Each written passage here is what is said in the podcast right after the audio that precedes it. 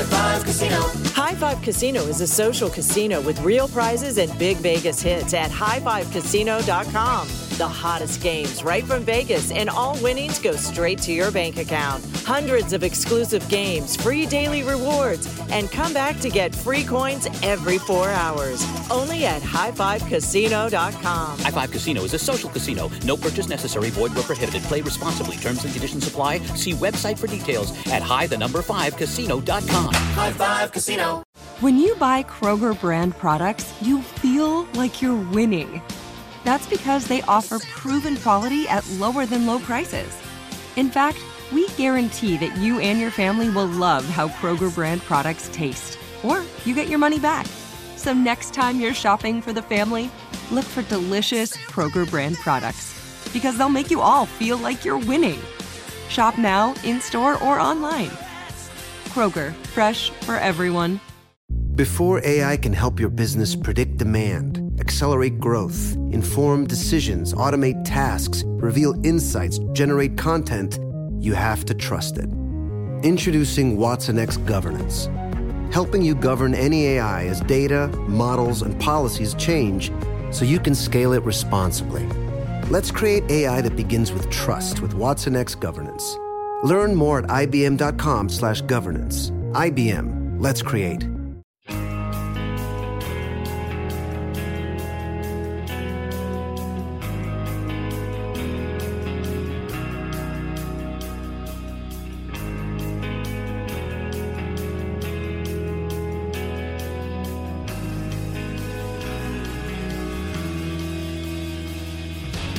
Hello, good morning, good afternoon, good evening. Welcome to another episode of 100 Words or Less, the podcast. I am your host, Ray Harkins, and uh, episode number 31, Trucking Along. Uh, propertyofzack.com. There are great partners in this endeavor, and uh, I want you to check out their website. They've got a ton of great stuff. Uh, I've been particularly enjoying the more in-depth reviews that they've been doing uh, on you know new releases and what have you. They've been doing that for a while, but um, I definitely like how they dissect records, and obviously it gives you a it paints a better picture than just you know reading whatever a sentence or two uh, about a record. Because uh, in this day and age, there are so many damn records that are coming out it's difficult to be able to differentiate what you should listen to and what you should dedicate your time to. Um, so yeah, propertyofzack.com. Visit it up. News, reviews, interviews, features, all that stuff. So go there. Um, yes, review the show on iTunes. Uh, I haven't been checking recently, but uh, I, I think we're getting close to about 70 reviews, and that's awesome. So keep those coming. Uh, and, and also visit the website, 100wordspodcast.com. You can uh, keep up with me and the show uh, in between the shows, you know, Tuesday to Tuesday, because I only post one new show a week. Um, so yeah, you can kind of, you know, check out what other shit is happening in my life in regards to music I'm liking, movies I'm liking, whatever the case may be. Um, so yeah, check that out. And uh, before we get into this week's guest, I just wanted to uh, talk about some other things, like uh, the election. We all experienced the Unite, well, not everybody, because I presume some of you do not live within the confines of the United States of America, but I'm sure you are aware of the fact that we had our presidential election recently. And um, it's funny because leading up to it, it's like, you know, it's it's obviously such a rat race where people feel like they're almost beaten down to a point of where it's like just let me vote and let me get out of here. Um, not even so much about the process but just obviously all of the campaigning and political ads and everything that we are now subjected to. Um, and maybe it's just because I'm more cognizant of all that. But you know, leading up to all of the previous elections that I've been aware of, um, you know, which have been about four or five, um, you know, I, I definitely am. I just don't know what to think of the whole process because, you have, on one hand, people that argue that the popular vote should be the one that uh, dictates who the president should be. Then you have uh, the Electoral College that says, obviously, this is a tried and true system and it shouldn't be bucked. Um, and then there's obviously just so much divisiveness when it comes to certain issues. And it's cool that at least we're obviously having discussions about all these things. Um, and I personally believe, and I, I, mentioned this on a previous show um, a long time ago, that I think more people are identifying with the fact that they, you know, whether they're conservative, liberal, whatever label that you want to put on yourself, uh, you know, I'd like to kind of, especially within the people that I know, they're more issue oriented when it comes to politics. I know my own personal beliefs. Um, you know, they definitely tend to lean more liberal, but then there's a lot of stuff that I also agree with on you know on the the conservative side of things, whether it's like the death penalty whether it's um, you know taxes, whatever. You know, um, there's a lot of things that uh, I just find myself looking at the issue and then feeling and then going with what I personally feel is right, regardless of whether or not this is the party line, so to speak. And I think more and more people are, are identifying with that. Um, and I think it's uh, personally, I think it's a more responsible approach because uh, that way you're not just uh, you know reacting to the the color of whatever issue may be presented. Um, because you know sometimes people just blindly walk forward and obviously don't really question why it is they believe what they believe. And I think at the core of it, that's all that we can do as humans. Um, and that's part of our experience as we're sorting through all of these insanely nuanced and complicated issues um, because th- there is there's there's not so much black and white there's a lot of gray area. Um, and not to say that people should ride the fence on every single issue because obviously that will get nothing done. Um, but yeah, so needless to say, I, I am pleased that we uh, elected the person that we did. When I say we, that does give me a sense of pride. I love going to vote. I love the process behind that. Um, whereas, I mean, I remember, I think when I first voted, uh, gosh, I can't remember exactly the first presidential election I voted in, uh, but I definitely was super excited, you know, when I once I turned 18 that I could vote. Um, and I think uh, some of that gets lost um, on younger generations. Uh, people are aware of it, um, but I definitely don't know if the sense of enthusiasm is there. And if it is, then that's awesome, and I hope that that continues um, because there's obviously so many places throughout the world that obviously don't have the luxuries that are afforded to us. Uh, and I just think that we need to, you know, keep that at the forefront of our minds when we're obviously participating in these democratic elections. Whether or not that you think a, a vote makes a difference, or whether or not you uh, conscientiously object to voting, um, you know, I get those points. But at the same time, I, I think you should uh, let your voice be heard, even if you feel that's just a drop in the puddle, drop in the pond, so to speak. So, anyways, I'll get off my high horse. But uh, yeah, I just wanted to address that because I do think that's uh, obviously in the independent culture that we immerse ourselves in, whether it's art, music, whatever, um, there's always political statements that are made, um, whether it is directly towards politics or whether it's towards personal politics. Um, and I think that people should be educated and obviously care about that and not become apathetic because that's obviously when our society will get in trouble when people are apathetic and they just simply don't care. Um, and that obviously is what you see with a lot of places where whether it's certain age groups or certain demographics that they just simply don't care. But anyways, the interview. My guest is one of my best friends, Joey Cahill. He does a music festival with me called Sound and Fury.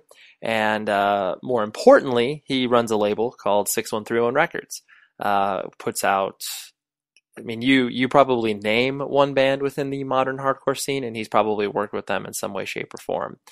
Touche Amore, Strife, Hardside, The Beautiful Ones. The, the list goes on and on. Joyce Manor, that was another one who I just saw recently. Um, yeah, I've been able to watch him grow this label from you know just releasing friend stuff to uh, now it's you know what I would consider a major player within the independent you know sort of bedroom one man operation label game, which obviously is a very large and burgeoning part of the quote unquote music industry. So um, yeah, one day after golf, I said it. I played golf. Joey plays golf as well. Uh, we sat down at my house and uh, kind of just talked about a lot of different things. Um, and uh, I was stoked that he, for one, wanted to do that, and for two, uh, you know, felt comfortable enough in opening up to me. Um, and that's what true friends are for and about, right? I think. Anyways, uh, here's the interview. I hope you enjoy, and uh, I'll talk to you after.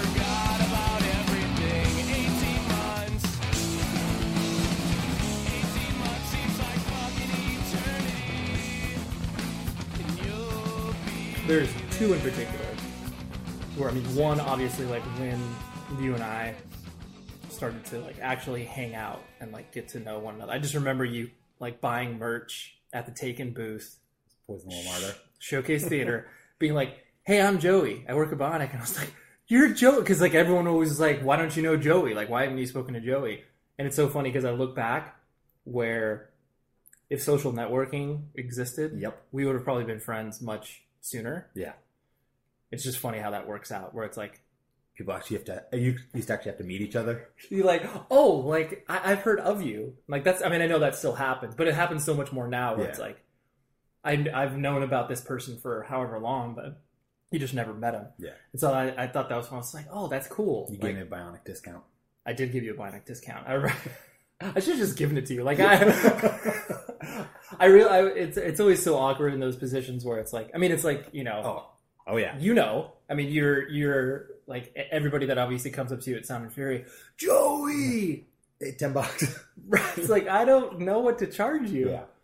Um, so I remember that, and then I remember obviously like once we started to talk on the phone, like because it, At night, just laying on our pillows. Right. yeah, just stay up till like four in the morning talking about hardcore. Were because weren't we originally supposed to be talking about what each other was ordering and like I'm collaborating? I can't remember. I'm sure Kelly had some idea. Like, you guys should do this. All all right. Um. So yeah, I remember. I mean, I remember that being our first interaction, but then the like where it actually came up. I mean, obvi- I remember sitting at Harbor House with like you and Brandon Bale, and where you were like, "Hey, you should like." I can't remember if it was like, "Hey, you should move in," or like, "Would you want to move in?" Like, we're look, we have a, a room that's open. Is it Harbor House?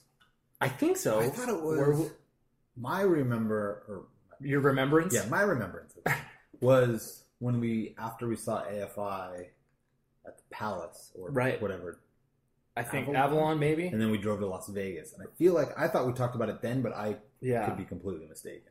we. I don't. remember. I think for whatever I remember it that being our first like trip, really getting to know one another. Yeah, and then yeah, that's probably right because that was a pretty random. I think that might have been the first time I met Chad, also, Yeah. or like actually hung out with Chad. Right. Um, Because and I think because I think you and I were our, like that was our already our plan. Like we were gonna move in together because it got brought up before that. But whatever. Yeah. Regardless, like those, I just remember those distinct memories of being like, oh yeah, like this. You know, this this dude seems cool and like legit and like I don't know the idea of introducing friends at like random spots in your life where it's like you know like you everyone goes through these transition phases where you kind of like wash out your old friends like just either because Yeah. you grow apart or whatever and so it's like i remember i remember distinctly thinking where it was like huh like i, I didn't i didn't think that i was going to transition into like a new best friend or like eh, yeah, have that come into my life because i was like oh i thought i was kind of like not like i thought i was set where it's like got all my friends. I don't I don't think I need anybody else. But it was just like weird to have that all transpire and be like, oh yeah, like this is like really easy and like just yeah, fun, obviously, and like what gravitates two people towards one another to begin with. I was like, oh yeah.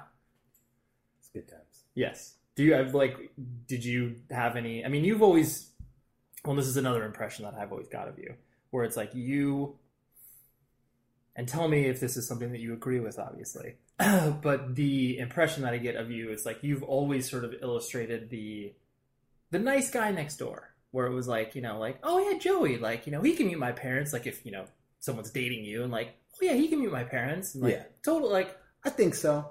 That was always my my gripe with the ladies, is that I was like, oh, you're just Joey. This is you know Right. like high school and college. right. Oh, you're you're just Joey. You're our friend Joey. You're like, but I, I want to be more than that. Um, yeah. So you were you were easily placed in the friend zone. Oh, I was instant friend zone. but I, I like yeah no I always would meet. You know I would always meet friends' parents. Yeah. I always felt like you know I was polite. I was a Yeah. polite kid. Right. You knew. My parents did me good. Right. You knew you knew how to interact in different situations where you would because there's a there's a huge difference where I think there's the sort of you know guy next door that completely like is forgettable where it's just like oh yeah like that fucking vanilla person like Yeah. I don't remember him but like you would that you, would leave an impression and not obviously a negative one where you'd be like oh yeah like Joey like He seems like a nice guy. yeah that's been your mo that's Yeah, I you think felt, so. feel comfortable with that Yeah, yeah, besides the female interaction. but it all worked out in the end. Right, exactly. You're able to build past that. Um, so, I mean, obviously, I know the answer to these questions. a, few of the beginning questions, but you know, where you were uh, born and raised.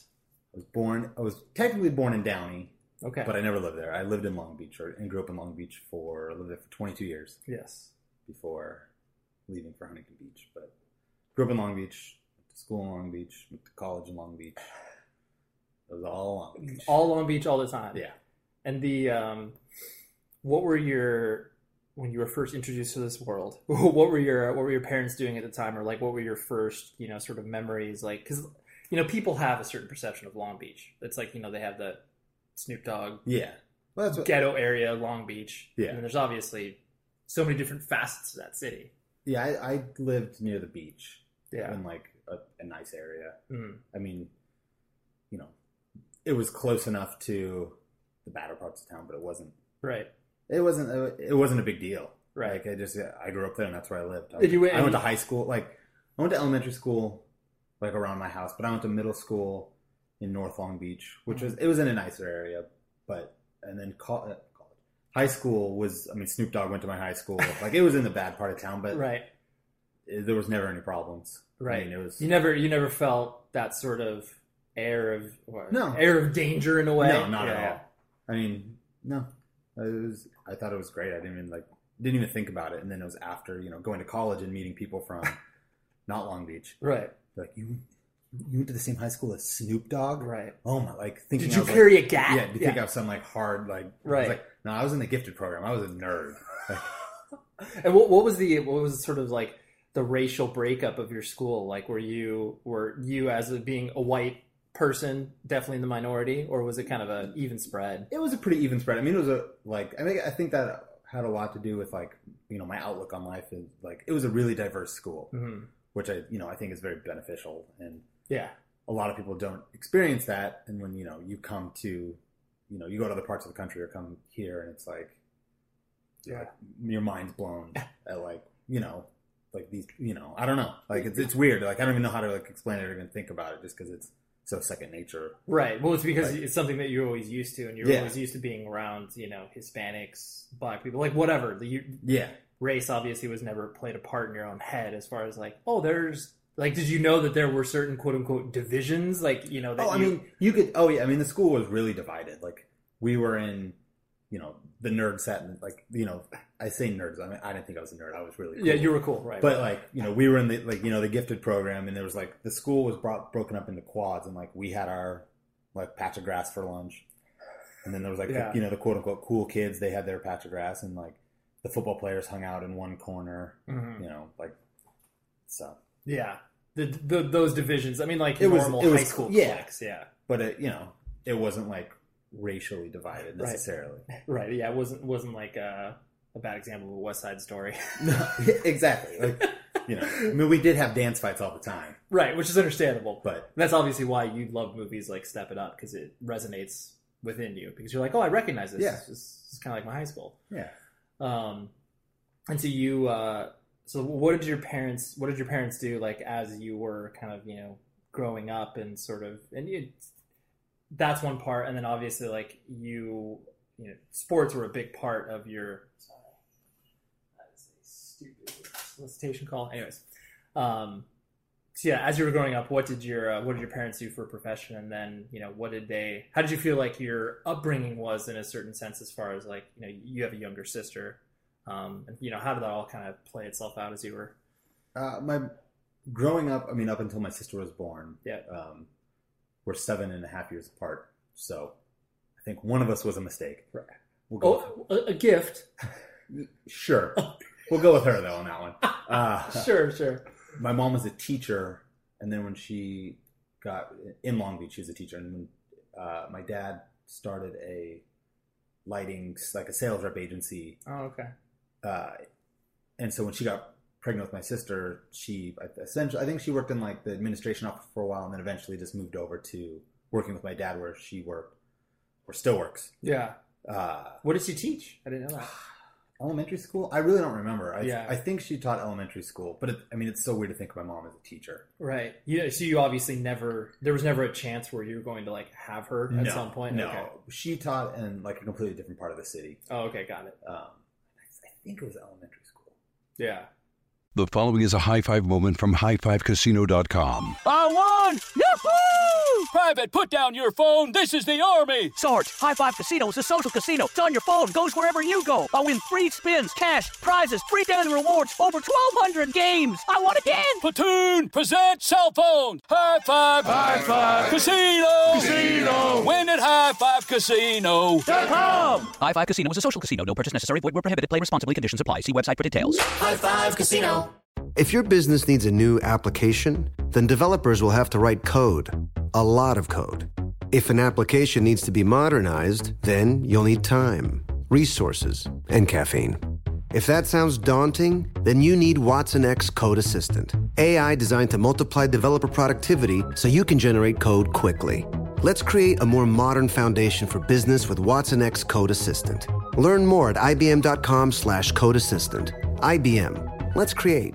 Your new home journey starts at Fisher Homes, where everything is red, white, and new. Explore exclusive summer savings and start your journey by selecting your ideal home site and your dream community. Choose from a variety of expertly designed floor plans and bring your style to life at the Lifestyle Design Center. Are you looking for a quick move in ready home instead? Fisher Homes has options for those too. Fill out a form to connect with a new home advisor at FisherHomes.com to get started today before the sun sets on summer savings. I don't remember. Yeah. Sure. We'll go with that. Yeah, that's fine. Because you you were obviously so young, you weren't really. Yeah, I mean, by the time she stopped it, I yeah. Yeah. But then yeah, from that, so she started working with my dad uh, when she my sister came around, Yeah. um, and I don't remember the second half of the question. Right. the because you you were like sort of your the family structure that it was uh you know like how how were you kind of raised like you know did they uh you know did you live in a strict household was it uh you know what were your memories in regards to that it was strict to it, not to a, a certain point. Like it wasn't like overly strict. Like I wasn't allowed to. Like if I screwed up, I got in trouble. right But it was like if I was like I'm gonna go play with my friends, it was just like okay, be back at this time. got And it if I wasn't, then I got in trouble. That's Right. like that's my fault. yeah Um, yeah, I mean, it was it was loose, but not.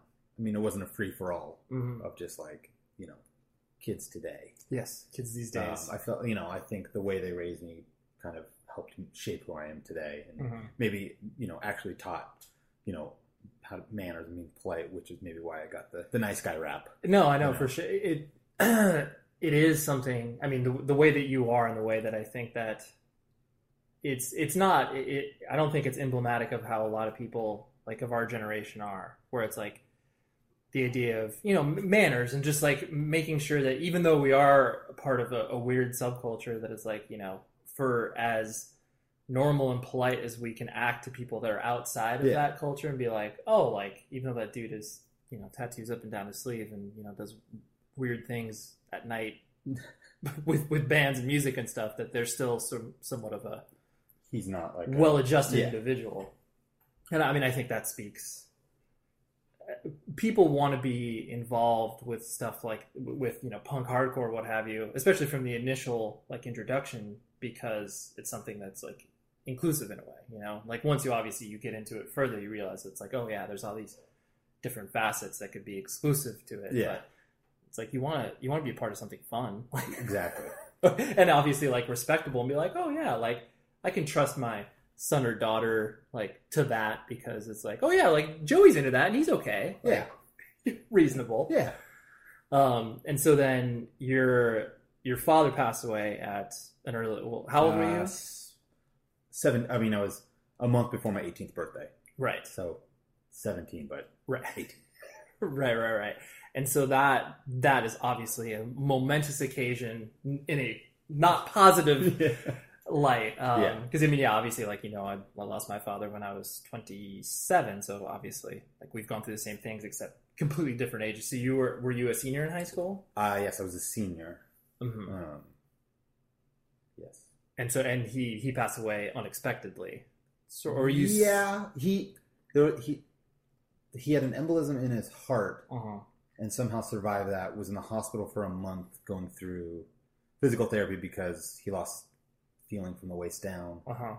and then unexpectedly one day there was an embolism and and then ju- so he died. Yeah, was, I think a- a month almost to the day from when he got sick. Oh, it was when okay, got it. Yeah. And so it's like yeah, that initial thing occurred, and then obviously It was for one that of the, I mean, and the way we always look at it is like, I mean, he should have died that night. You know, so you guys were lucky to. Have and it was like that. It was like that month was, you know, just to. My mom, he always says like, that month was to get everything ready. Like he knew he was going to die, but like you know, say his goodbyes and right. get her set up in the business and you know all that stuff. So Yeah. Sort of a transitional phase. Yeah. Yeah, yeah. Yeah. But obviously still having him present. And so like would you prior to that, like, you know, because obviously well not obviously, but it tends to be that, you know, you're either kind of a mama's boy or like, you know, a daddy's little son or Yeah. whatever. Like who did did you have a close relationship with one or the other Uh, growing up? no, I, I don't think I had a close. Like I think it was, you know, it was relatively the same. Like Yeah. I guess my dad only because of sports. Like Yeah. he would be the one you know that would take me to All your games and such. know all my soccer and baseball. I mean, my mom would go too, so that's not really right. like there isn't really one like. Yeah. I mean, as a guy, I guess I'd say my dad, Mhm. but not Right. It, no it wasn't like this clear cut no, like not oh at yeah. all. Like yeah. not at all. Um, And so then, as that was obviously as you guys were preparing for that, like was was that difficult for you preparing for him to sort of leave, or was it one of those things that, like, obviously, like you said, you felt thankful the fact that you could kind of say those goodbyes, like, I mean, I was shocked. Like we all, like we thought, you know, everything was fine, and that you know Mhm. he was gonna, you know, most likely be in a wheelchair for the rest of his life. Like so, my mom was starting to make you know, Preparations. preparations, like you know, getting ramps, you know, Yeah, because yeah. our house was one story, but it had like stairs leading up to the front door, sure. and you know, getting everything ready, and for him to come home, and Oh yeah, so, So- the preparations weren't obviously for him. so then like i mean i was in class and uh you know when the guidance counselor came and like pulled me out of class i was just like huh like this Yeah. is weird like what's happening? and it's so like i mean the second i saw my mom i knew what happened but it was like yeah, the last thing i expected right, because, i mean i talked to him the day before she talked to him i think that morning right. so yeah. Yeah, just obviously, like at that point, it was an absolute shock. And then, did you, uh, you know, like how long did you take off school, and like how did you, how did you sort yourself through that process to be able to be like, uh, like okay, like this is something like you know, were you trying to be the sort of rock for your mom, or like what role did you feel that you were trying to fill within that, or were you just numb? I was just completely numb. I Yeah. took off school for a week, um, but it, and you know, I, I mean, I don't want to back. School sucks, but Right. Yeah. Obviously. uh, I just kind of I don't even that whole week is a blur. I don't remember anything. right. I'm, I vaguely remember the funeral, Uh, um, and you know, a bunch of friends were there, but people that I would like, there's kids I grew up with and stuff that was like it you lost touch. Like it was cool they were there, but I don't really understand. You know, hmm I don't know if they want. I think it was on a weekday. I don't know if they wanted a day off school. Yeah, But- yeah, yeah. Uh, yeah, I don't remember anything. Sure. I don't even remember going back to school, and I'm sure it was super awkward because then I was the Right, the guy who lost his, his dad sort Yeah. of. Oh yeah, we shouldn't like we Like, need to treat him delicately. yeah, and it was, so it, it was weird. I Yeah. think When were you? Yeah. Let's. eh, yeah, because we, you and I have never obviously drilled down deep into that scenario, but like the when did you feel like you were able to sort of like come up for air and be, like be able to process it a little a little bit more? Uh, on, I mean, honestly, probably the first, probably two, three months after we went to like family therapy, Mhm. and that was the first time I ever like talked about it. Oh wow, Um, so that was that was probably it. I mean, you know, still to this day, it's you know not fun to talk about. Not at it's all. Like, I mean, but it's part of I think what made another reason of like, kind of like who I am today. Right. Just going through that whole experience, but Mhm. I mean, I would you know obviously take it back of course, in, a, in a heartbeat, heartbeat. yeah, but yeah. You know, I I think that was That's interesting. So the, I mean, family therapy like make that makes total sense. Like especially because it's like obviously every person in the family is affected by something like this, and because you know death is obviously such a. I mean, it's a part of life, but like you said, no one wants to talk about. yeah. And it's like you need to be in that sort of environment to be like, hey, look, I need to either process this or talk to somebody else about Well, and this. it's like you know, at 17, 18 years old, like your friends don't want to talk about it. No, yeah, Like my mom would try to talk about it, but then we would both just probably break down. right, right. And my sister's ten, like she has, she's having trouble processing it, and Sure. you know, And yeah, and you guys and you guys are both trying to like look out for her. So, Yeah, and but you're like- trying to take care of yourself. yeah. And sure. then I, you know, I kind of got put in this like, well, you're the man of the house role now, and it's like, I don't fucking want this. That's true. I never thought about that. So it was, it was, it was weird. It was, it was weird. Yeah, you were sorting through a bunch of different. Yeah. You you were trying to make yourself all right, but then obviously all these other things and sort of external pressures were throwing itself upon not only you, but I'm sure your mom and your sister as well. Um, and so like leading leading up to that, and obviously going through high school, like from the way that you expressed it earlier, as far as uh, not liking high school, like did you did you care about your studies at all, or was it one of those things you were just kind of coasting through because you- Um, no, I didn't care. right? Like, I, I was. I mean, I don't want to get braggy. yes, I was one of those like kids who's like, I don't need to do homework. right.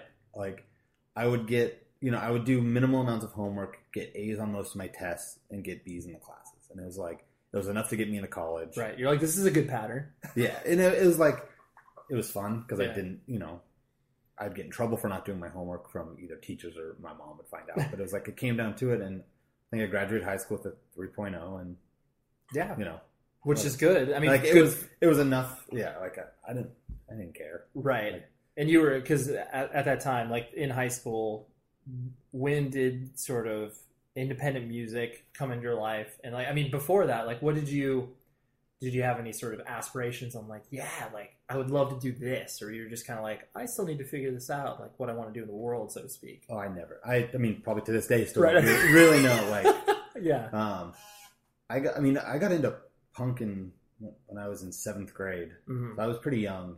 Mhm. Um, but I mean, I didn't really un- know, understand, or really know what it was. You just musically were started to become. I mean, it all started because a friend of mine played me No Doubt and Sublime, Right. Which sound weird, but I mean, That's what's That's- happening in Southern California. yeah. And then from that, I got into you know Bad Religion, NOFX, and Pennywise, and then it just like my whole world was like, start to become consumed with Yeah. that.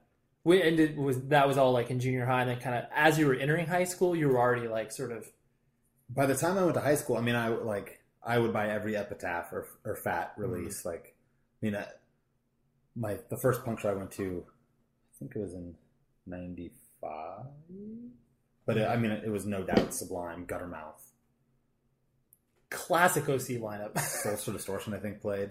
Sadly, I did not watch them because they are awful. right, because you love social Um, distortion. But I mean, so going into high school, like I was already yeah, invested. right. You had Liberty Spikes and everything. No, I'm just kidding. I I wore stupid Dickies and a white T-shirt pretty much every day. so you kind of you, you kind of looked like a skater kid in a way, like Yeah, skater we had kid. we had our skate crew in middle school. Uh huh. Um, we would jump kids in and videotape it. Really? Yeah, Jump kid. So the skate. How how big was your Uh, skate there's crew? Probably like twenty of us. Oh wow! So then you legitimately jumped people in as far as I mean, terrible it would, things. It would just no, we would just like punch them right, in the arms. right, It's- or they they would you know face their you know face towards the wall and you throw a tennis ball Yeah, in their back we- or something. Yeah, right. nothing too nothing Yeah. too crazy. Yeah, yeah. we were kids are scared of us. Really? So you roll? No. we, we rolled deep, but no one cared. We, were- we weren't good enough at skateboarding. Right. straight, strengthen numbers, but then it was like, Yeah. yo, these kids don't really know what they're doing. Yeah. That's funny. Um, and so then, so like, you were still playing sports in high school? Like, did you? I played soccer in high school. Okay. And Um, all four years? No, I didn't play my senior year because Okay. I was I was an okay soccer player. I might have made varsity, Mhm. and but I was just like, well, I've got enough credits, Yeah. so screw it. Right. I, I don't want to be here later than I need to be. right. Did you do? Uh, did you do dances and everything? Like, where? Where? I mean, you said you were Um, part of the sort of nerd contingent, but you strike me as a person that would be able We to. were, we were only like we weren't nerds. Uh-huh. We were looked at nerds because we were in the, the the gifted program, but like we definitely weren't like there were nerds. And Right. I mean, we were skate we were just like skateboard kids, but Sure, we were sure. like there was a small small group of punk kids, and it was our group of friends were like the punk kids at the high school. Got it. So we were also the outsiders in that sense. Right. Um, but you know, I would go to the dances. Like I had, I had friends that were like all around, like all across the school. Got it. in, You know, like the normal classes and like the other, the different levels and stuff. And Mhm. so like it wasn't like weird. You You weren't. You weren't picked on because No. you were right. no. Um, I mean the dances sucked.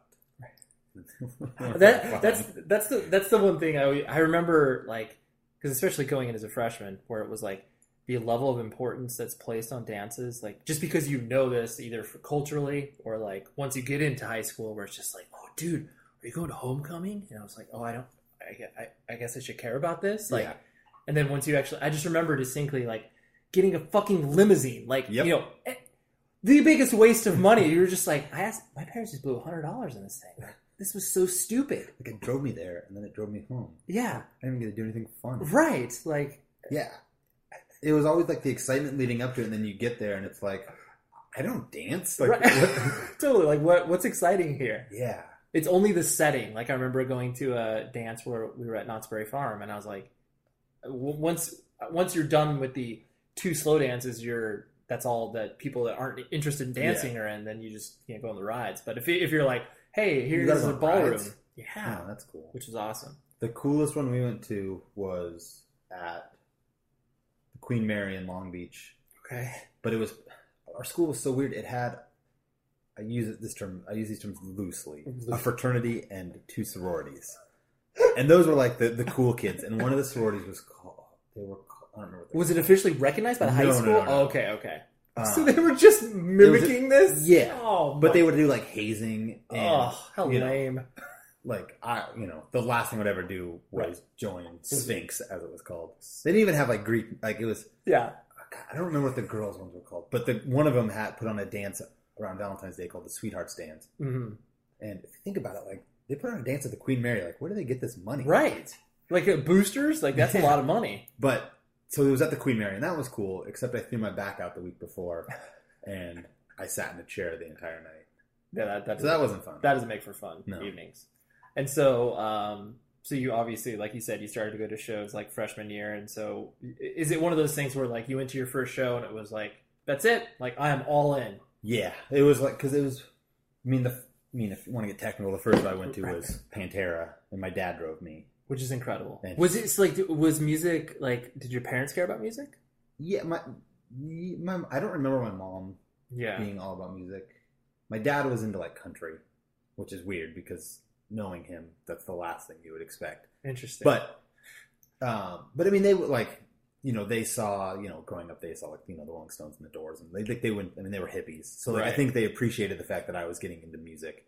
So when I wanted to go see Pantera, he was like, "All right, but I gotta go." So it was me and my friend and my dad, and he just sat in the lobby the whole time. oh, okay. Um, that's funny. it was awesome. Yeah, yeah. Um, but yeah, once I went to that that show in '95, it just like opened the door, and like from there, you know, going to see Pennywise, and there was a show at the Pyramid in Cal State Long Beach, hmm which was like Blink and Lagwagon, and like all these these bands that, Right. um, you know, today, like it was it was just a weird lineup, but it was cool. Right. Um, and yeah, it was just like my eyes open to like something completely different Sure. because I got you know I've been listening to it now at that point for like four years, but seeing it and seeing like you know the energy and the the kids and the bands, it was like something I never expected. Right. Um, so yeah, And so yeah, you were you were all in at that point, and then you started to. obviously you started to get more into hardcore and adopted. Like, when did you start calling yourself straight edge officially? Uh, I don't have an exact date. Well, I, Like I know some people do. I know, but which- I, I was about eighteen, so Right. um, because it was it wasn't. I mean, I don't know if my friends were late bloomers, but Yeah. it was at about I think it was around sixteen or seventeen that they discovered alcohol, okay, and so you know every weekend, like we'd always you know hang out all together every weekend, and then they would always get drunk, and I would just I never like you never felt a Yeah. part of it. Yeah. And then Did you try? Were you were you originally kind of Uh, like, yeah, I'll have some drinks and like just to see what it's like? one like? night we senior year early on senior year i was Mm-hmm. i was 17 and we used to this one girl's parents were one It was those parents like come over and party as long as you know you're we're here then Yeah. so i mean every weekend it was just people getting annihilated Wow. um and so one weekend i was like maybe i want to drink Mhm. i had half a screwdriver A screwdriver. Because that's what my parents drank so i was like well that's what i'm i guess i'm Oh, I I didn't know. like- no, I know because that, that's Um, having that like your own touchstone for alcohol is always 100% what your parents drink. Yep. Like that's like the only that's the only frame of reference you have. Yeah. So I and I tell people that now, and they're just like, "Yeah, you didn't like it because it was a screwdriver." right. It was like But I, I drank half, and I was like, "This sucks. Like this tastes like shitty orange juice." So I that was it to this day. that's a bit. Did, did you feel drunk off that? Or you're just like, no, this is terrible. Yeah, I was like, "This is this is gross." Right. So yeah. So, so at that that point, that's when you started to like. How how did you did straight edge just come to you? Obviously by chance through music. Once you started to. Uh, I mean, I knew like I I used to go to uh, a church camp every summer through elementary school and middle school. It was like a week long sleepover camp. wow. Yeah. I did not know that. Yeah. Um, and this kid, Dude, the camp, camp must have been just. I mean, I, I people still like. I, I love how that still exists, and it just blows my mind because it's like I don't. I it it was insane the stuff we would do at that camp. right. It was we had a gambling ring set up in our room. Like it was it was crazy. But a friend of mine there, uh, he made me he brought a ta- he he made me a tape and brought it of and it was minor threat. Mhm. So I mean I was in eighth grade, I must thirteen turning or summer before eighth grade, so I think I was thirteen. right. Um, and it had minor threat. So I was familiar with straight edge, but I didn't really get into hardcore. I mean, it's the lines were so. Oh, yeah. For me, I mean, were so blurry back then. Like I, you know, I I had a sick of it all record, but I would never didn't know they were hardcore. Like Yeah. I had an outspoken and you know mean season, but in my eyes at that point, you know, 15, 16, I was like, this is a metal band. Right. Um, and I got this the sick of it all CD through Columbia House. The ninety CDs for one penny. Yeah. yeah, yeah. Um, That's awesome. so I I don't really remember where like what made me say like I'm gonna I'm straight edge. Like, right. What prompted you? to I remember that? like I went and saw Good Riddance at the showcase, Mhm. and you know hardcore bands opened, like actual hardcore bands, and I was just like, this is a thing. This Yeah. is like a thing, like something that's like you can reach and out so and from touch. from yeah. that it was like kind of like would search out those bands and see when they were playing. I don't remember. I think one of the bands was called Kill Switch, and they turned into Show of Hands. Oh yeah, yeah. I, And yeah. That's that's for the only thing I remember from that show. that's funny. Um, but from that, it like that's where I would you know start going to hardcore shows and Right. Start to identify yourself. Yeah. Start to X up and yeah, I remember like because I totally sophomore year of high school is when I started to claim it, but it was totally like I put straight edge on my backpack, like you know, wrote straight edge and wrote three X's below it. Honestly, not realizing like how important it is to people. Yeah. Like I just put that label on myself, and then a dude who I was friends with that was like into punk comes up to me and he's like, "Oh, like oh, you're straight edge now?" And I was like, "I was like, yeah," and like he kind of was like sweating me, like, "Do you understand what this is?" He was because he was like a year or two older than me, and so I was like oh, oh shit, like maybe I should do some more research on this. there was I remember I remember I was on AOL Yeah. and I was talking to the only other straight edge kid I knew, and I was like, I was like, hey, like I think I told him I was like, oh, I'm, you know, Right. I, you know, I'm straight I've edge, claimed like I'm straight yeah. and he was like, repeat after me, and he like he was joking, Right, right. but he like he, he typed out he was like the the straight edge to uh, the Earth Crisis song, The Discipline. of course. It was fun. That's incredible. He is no longer straight edge. Which that was probably that was probably gonna be my next question, where it's like, yeah, how many of those people that obviously I mean, it was weird in high school because he went to my high school, but he was like, he was super weird. yeah, So I, he, I, there was really I had no straight edge friends Mhm. that I hung out with on a regular basis Yeah. until like second year college, first year college, Right. um, and then at that point I had I think two, but they both lived in Santa Barbara. Right. it wasn't someone you were going to regularly see. Um, and so then you started to, yeah, go to college and do all that. And you were studying communication? Communications. Yes, that is a very general and safe major Yeah. in order to keep parents appeased. And so where did you, uh, you were working, I presume, at this time? Uh, when I started college, I don't because after my dad died, I was I was working at CompUSA and it sucked. For those who out there, I don't even know if anyone remembers yeah, I remember the store, but yeah. Uh, so I quit there and started working at a little grocery store across the street from my house. Um, and then I, I don't think I was really working my first couple years in college, and I needed a new car. yeah. My mom was like, "Get a job, and I'll buy you a car." Oh, was like, nice. okay. Yeah, that's a that's a deal. Um, so I got a job at Michaels. It which was sucked. which was also The following is a high five moment from highfivecasino.com. Welcome to Burger Yippee. Would you like a hot apple pie today? Yes, yes, yeah, I won! Woohoo! So that's a yes on the apple pie? I just went big time playing High Five Casino on my phone. Real cash prizes, free daily rewards, over 1,200 games. Yeah! So yes or no on the apple pie? Whoa! Ha! I won again! I'll take that as a yes. Drive around. Have you had your high five moment today? Only at highfivecasino.com. High Five Casino is a social casino. No purchase necessary. Void where prohibited. Play responsibly. Conditions apply. See website for details. High Five Casino. Before AI can help your business predict demand, accelerate growth, inform decisions, automate tasks, reveal insights, generate content, you have to trust it. Introducing watsonx Governance, helping you govern any AI as data, models, and policies change so you can scale it responsibly. Let's create AI that begins with trust with watsonx Governance. Learn more at ibm.com/governance. IBM. Let's create. Your new home journey starts at Fisher Homes, where everything is red, white, and new. Explore exclusive summer savings and start your journey by selecting your ideal home site and your dream community. Choose from a variety of expertly designed floor plans and bring your style to life at the Lifestyle Design Center. Are you looking for a quick move in ready home instead? Fisher Homes has options for those too. Fill out a form to connect with a new home advisor at FisherHomes.com to get started today before the sun sets on summer savings. It's funny because it's like you've always been able to have jobs that don't obviously directly relate to your passion within music and it's like you've always traveled parallel to it i mean obviously you've dipped into it with you know us working at the record label and stuff like that Yeah.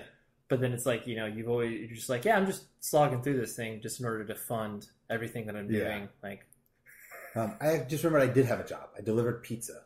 yes that was, that was before. Must have been before Bionic. yeah But that was with my mom's second husband, who also died. right Uh, was work uh, owned an Italian restaurant. oh, okay and so Uh, you're delivering for them Yeah, and then I quit, and then a week later, it got or no, a month month or two later, I got busted by the cops because the head cook was selling drugs out of the back. Which I distinctly remember him selling coke out of the back, but I was no longer there when it right when it happened. you're like no i remember that existing Yeah. yeah yeah Um, like, why are people always coming to the back with money? Right.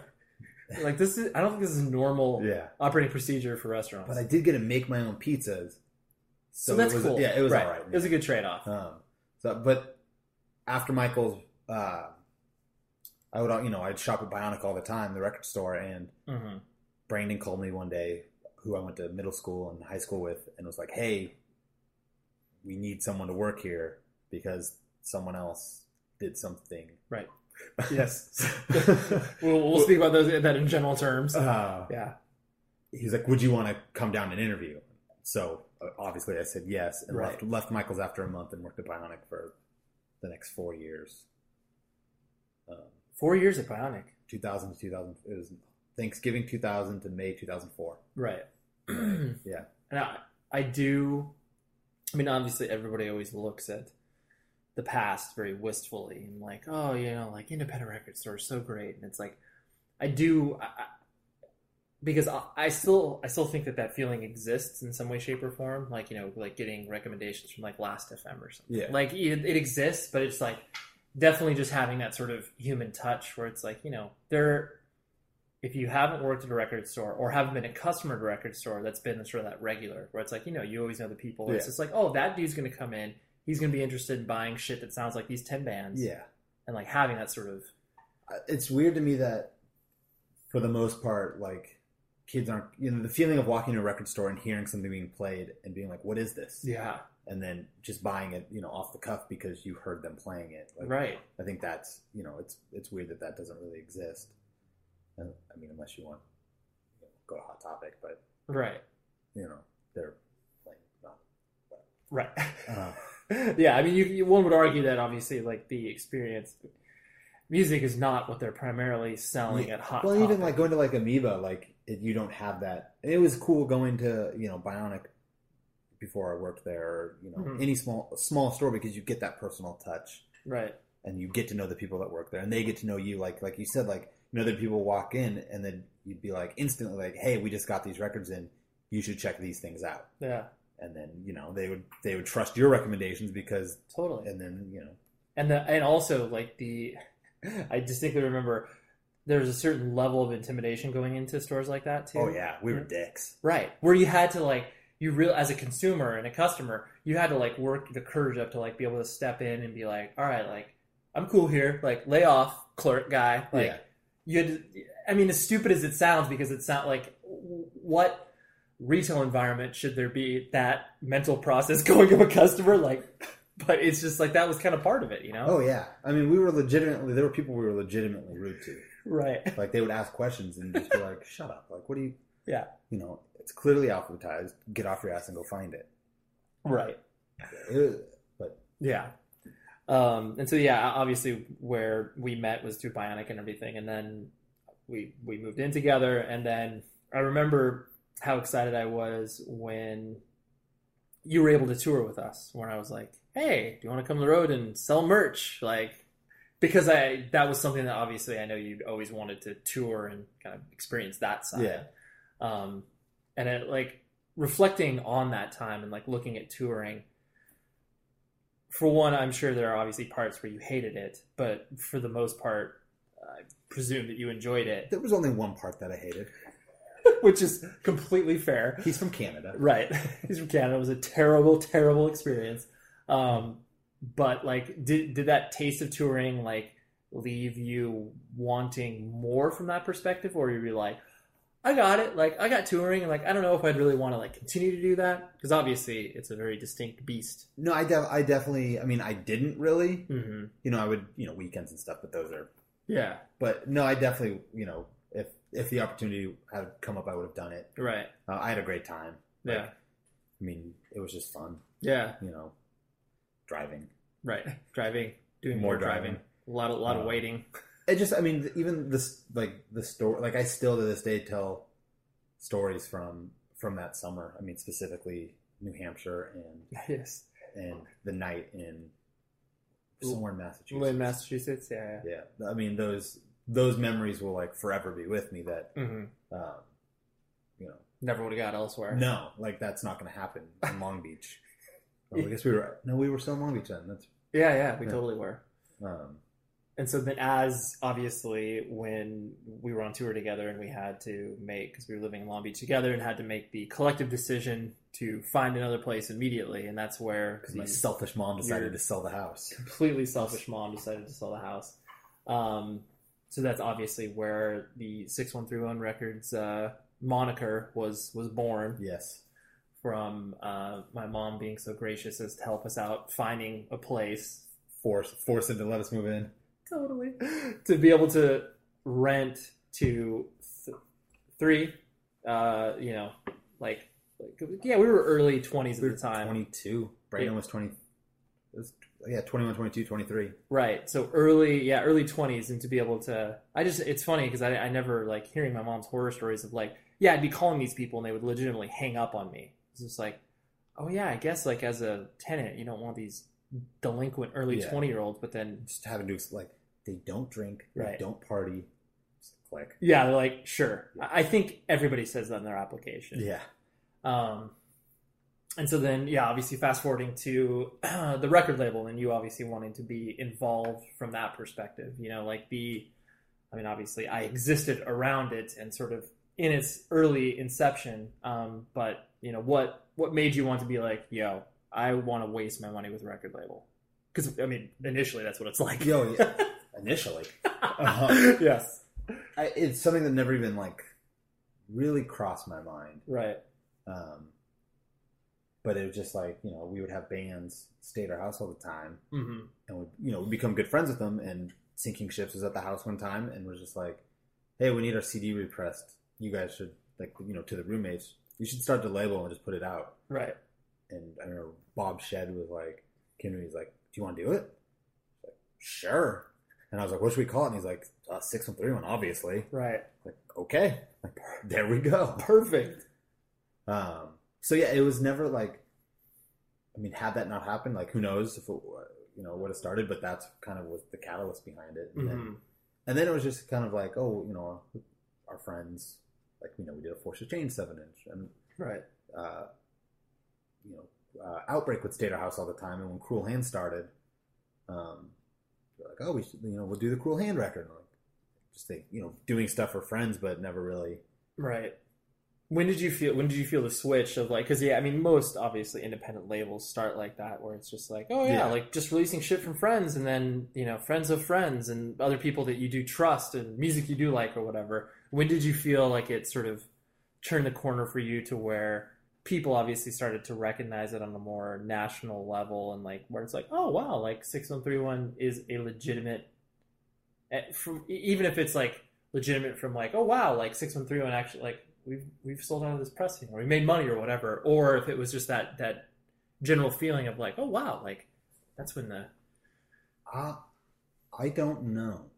yeah. I mean, the the moment where it kind of became to me something a little more serious yeah was when like we put out that permanent LP Mhm. because that was a band where we didn't know anyone. That was the first band where, like we didn't know anyone involved. right Um, they and they just wanted to work with you based on like we we heard some songs on I think MySpace. Or right something. right mp3.com Uh, and then just emailed them and was like, "Hey, we, do you guys want to do something?" And like, "Yeah, we have a rec an LP ready." And it was like, "Okay." right And so they were like the first outsider band. Yeah, And From that point, it was like you know pressure and Cruel Mhm. Hand and, and you know stuff like that. Um, I guess the first, you know, maybe it was when we did the the Down to Nothing Fifty Lions split. hmm Um, just because down at that point, Down to Nothing was, you know, they were a, you know, hype band and like sure at that, you know, that was that was the first record where kids, I think, actively like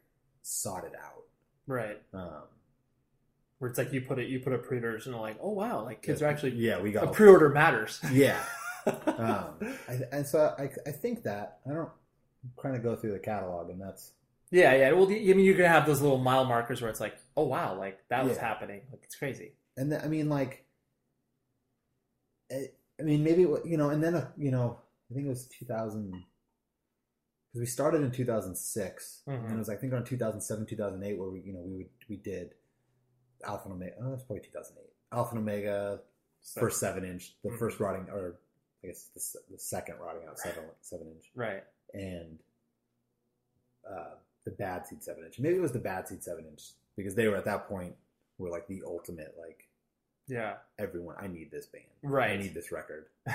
Um, Who's gonna put it out? and then, you know, and that was yeah, I would say bad seed Yeah. was the maybe the the ultimate turning point where people were like, oh, people actually pay attention to what we're doing. Uh, Um, yeah, it's. I mean, arguably your most definitive release in regards to a national perception is like, I mean, the Touche full length. Like, I mean, retroactively. oh like, yeah. I mean, when that was, I mean, Jeremy's been you know one of my best friends for.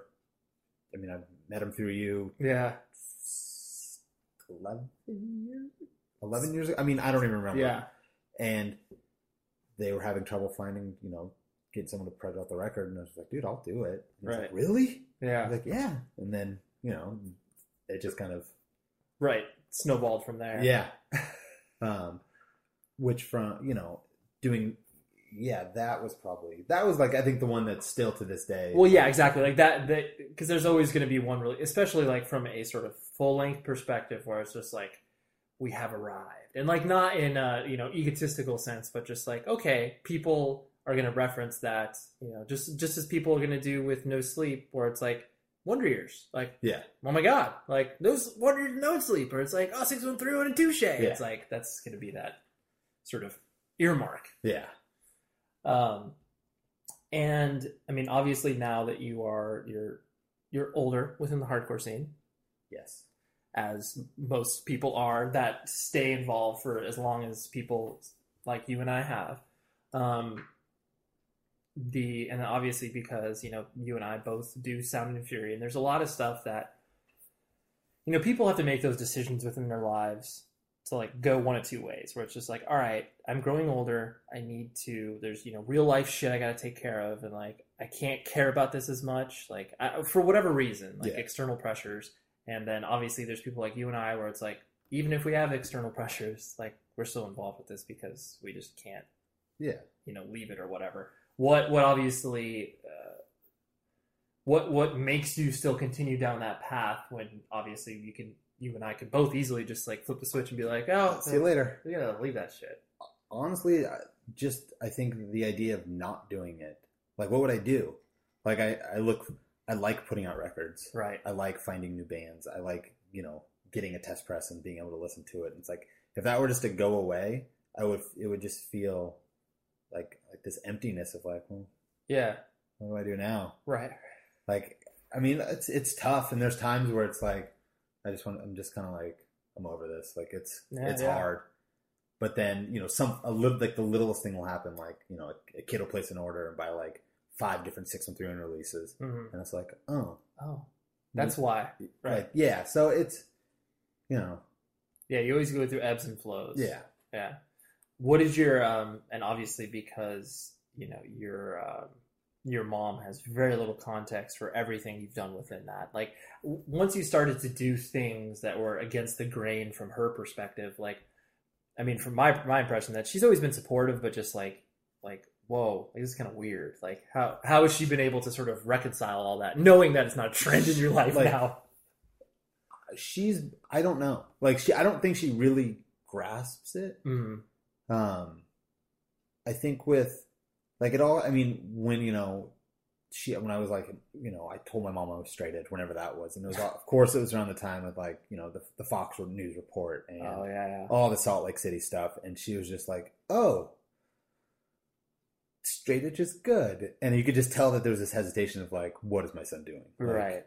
like this is bad Yeah. um, but with the label, I don't think she really gets it. Mhm. Um, just because it's so, I don't know. I mean, I think she thinks, you know, it's a hobby, which it is. Yeah. Um, but but just like the tra- obviously like the travels that you've been able to do and like sort of the many random experiences that you've had all directly related to hardcore like she just kind of I think she just thinks it's just my friends. Like, doesn't really put the music as, as Yeah. part of it. I don't really know. yeah Um, like Sound and Fury, like I think she gets a little more just because, especially after you know the infamous incident in 2010, of where course there was like you could search it. Like I mean, you could search it on the internet now, and like you know, Sound and Fury comes up. But like you know, the week after right that, you know, it happened, it was everywhere. You know, not everywhere. right It right, right. like, you know- yeah newsweek was picking it up yeah. But I mean, it was, yeah it was visible within our scene and she was just kind of like, oh, like maybe this is, right you know, and something legitimate Yeah. Um, I mean, she would obviously never come right and like, you know, actually yeah, see yeah. it, but I think that I think that she gets more than the label. right right right Uh. but she's generally like she just because it doesn't impact you know your professional output she's pretty much just like oh yeah like Joe, joey's Yeah. having fun with this She doesn't- is cool No, she's not like I think it's time you need to grow up. that's Like good I haven't gotten that speech. Um, but yeah, so that that's that's funny that she's just kind of like, oh yeah, like that can that can be over there. And yeah, I mean, like that's the that's what I get from it. I mean, she could have something completely. that she just hasn't expressed to you. Yeah. yeah, yeah, Um, and sort of now, now moving into sort of the next proverbial chapter of your life because you know you are uh, impending nuptials are happening Yes. and you are you are doing things um, you know uh, I, I like to frame it as doing adult like things but essentially you're still the same person because Yeah. obviously there are people that you know they they do those things and then they lose parts of themselves just because that's you know I guess what you're supposed to do in life Yeah. um, so like, where do you, uh, you know, where do you, where do you want to see yourself in regards to like, like you said, you're you're still trying to find out what it is that you want to do, quote I mean, unquote. in a perfect world, six one three one would be my job. Yeah, yeah. It's it's not. I mean, I see it. It could potentially get there, Sure. in the next you know Yeah, couple years. Like, but at this point, it's not. But so I guess the end goal is right. is that. Hustle to make that happen. Yeah. yeah, Um, but I mean, as of now, like just working for that. yeah. And Whatever means necessary to get you to that. yeah, yeah. yeah. That's that's that's obviously what you're I mean, working towards. Yeah, and I mean, again, it's never. I mean, if it doesn't get there, it's not like this was a failure. right. If it does, cool. Like I'm probably, you know, I don't foresee stopping anytime soon. Right, right. Um, Well, and you've always you've always been um, realistic about everything within your life, as far as um, you you don't pin everything on one thing. You know, where it's just like there there are people that, and I mean, obviously it you know it can suit people to a certain extent, where they're just like, if I don't achieve this, fuck, like oh my god, what am I gonna do? And it's like you've always been sort of you know realistic from that perspective, where it's like, oh yeah, like like I can I can step back and just be like, at the end of the day, like, you know, for the most part, like it's a hardcore label. yeah, Like it's not, you know, there are very few hardcore labels that do this full time. sure, If it gets there, great. If it doesn't, right, had a good run. right. I have lots of cool records. I got great test presses I could sell Yeah. one day. well, I think that's a more appropriate. There could not be a more appropriate place to leave things off. So uh, Cool. I, I appreciate you uh, hanging out. And Thank you for having me. yes, it is. Uh, it, it was fun because even people that have known us, or people like us who have known each other for years, can still find things to talk Yeah. about in each other's lives. Exactly. There you have it, everybody. Uh, I enjoyed it. That was fun. Even though I've, like I said, I've known Joey for years, we were still able to talk about stuff that not even I knew. So, uh, yeah, come back next Tuesday for a, another brand spanking new episode. Visit propertyofzack.com. And if you want to find out more about Joey's label, it's 6131records.com. And um, yeah, I'll see you next week. Be safe.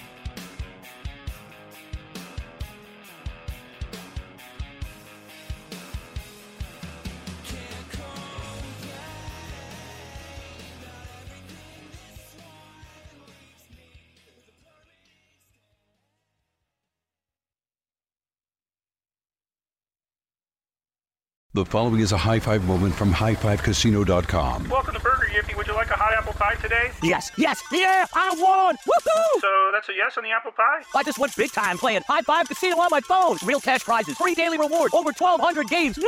So yes or no on the apple pie? Whoa!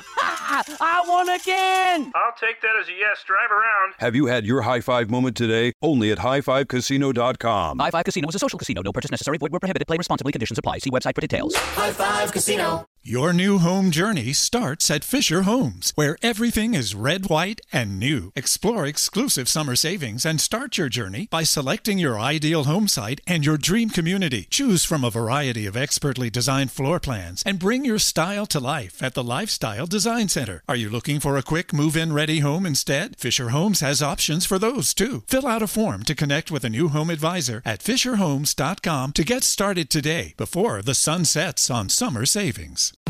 Hey there, all you lovely listeners. Let's dive into this latest release that is going to suck the life out of you in the best way possible. So listen up, because the Womanizer Next 3D Pleasure Air Stimulator, available from Pink Cherry, takes pleasure to a whole new dimension, literally. Imagine taking the speed and intensity of the original groundbreaking Pleasure Air technology combined with new climax control, so you can control even the depth of the airwaves. The 3D Pleasure Air technology offers a deeper, richer sensation that might just transport you to another another universe of pleasure. The Womanizer Next 3D, available from Pink Cherry, is the only toy that allows you to take complete control of your orgasm journey with fully customizable speeds, intensities, and depths. Made from soft touch silicone, a fully waterproof body, and smart silence technology, you can enjoy pleasure anywhere, anytime. So what are you waiting for? Ditch the doll and enjoy unparalleled pleasure from the Womanizer Next 3D, available from Pink Cherry. Visit pinkcherry.com and save an extra 20% off with code NEXT.